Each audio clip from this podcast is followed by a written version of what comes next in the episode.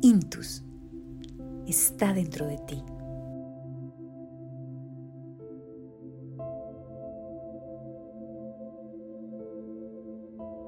En la sesión de hoy vamos a ver cómo puedo amarme incondicionalmente. Estamos en un sistema, en una sociedad que nos enseña constantemente lo opuesto. Y la verdad lo que esto hace es que te quita tu fuerza, te quita tu poder. Porque el amor propio, incondicional, es tu fuerza. Y ahí reside tu capacidad de manifestar la vida que quieres. Entonces, hoy los quiero invitar a salir de ese paradigma, de ese sistema de limitaciones, a través de la alquimia del amor propio.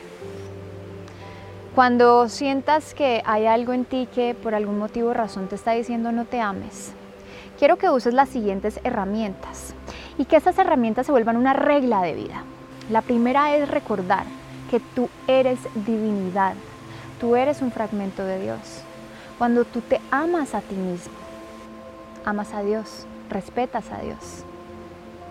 Número dos, la energía del juicio, la perfección, el castigo, todas estas frecuencias, estas conciencias, ya están mandadas a recoger, son de una dimensión la cual ya no necesitamos habitar ahí si no queremos. Es un paradigma que se está destruyendo. Entonces hoy te invito a salir de esas frecuencias e implementar esas nuevas frecuencias en ti del amor propio infinito, absoluto y total. Y número tres, lo más lindo de todo este cuento, al salirnos de esta amnesia colectiva o individual, es que adivina qué, tú ya eres amor. Tú no necesitas validación externa. El amor es esa energía magna, esa fuerza de donde saliste. Es tu esencia y es a donde vas a regresar.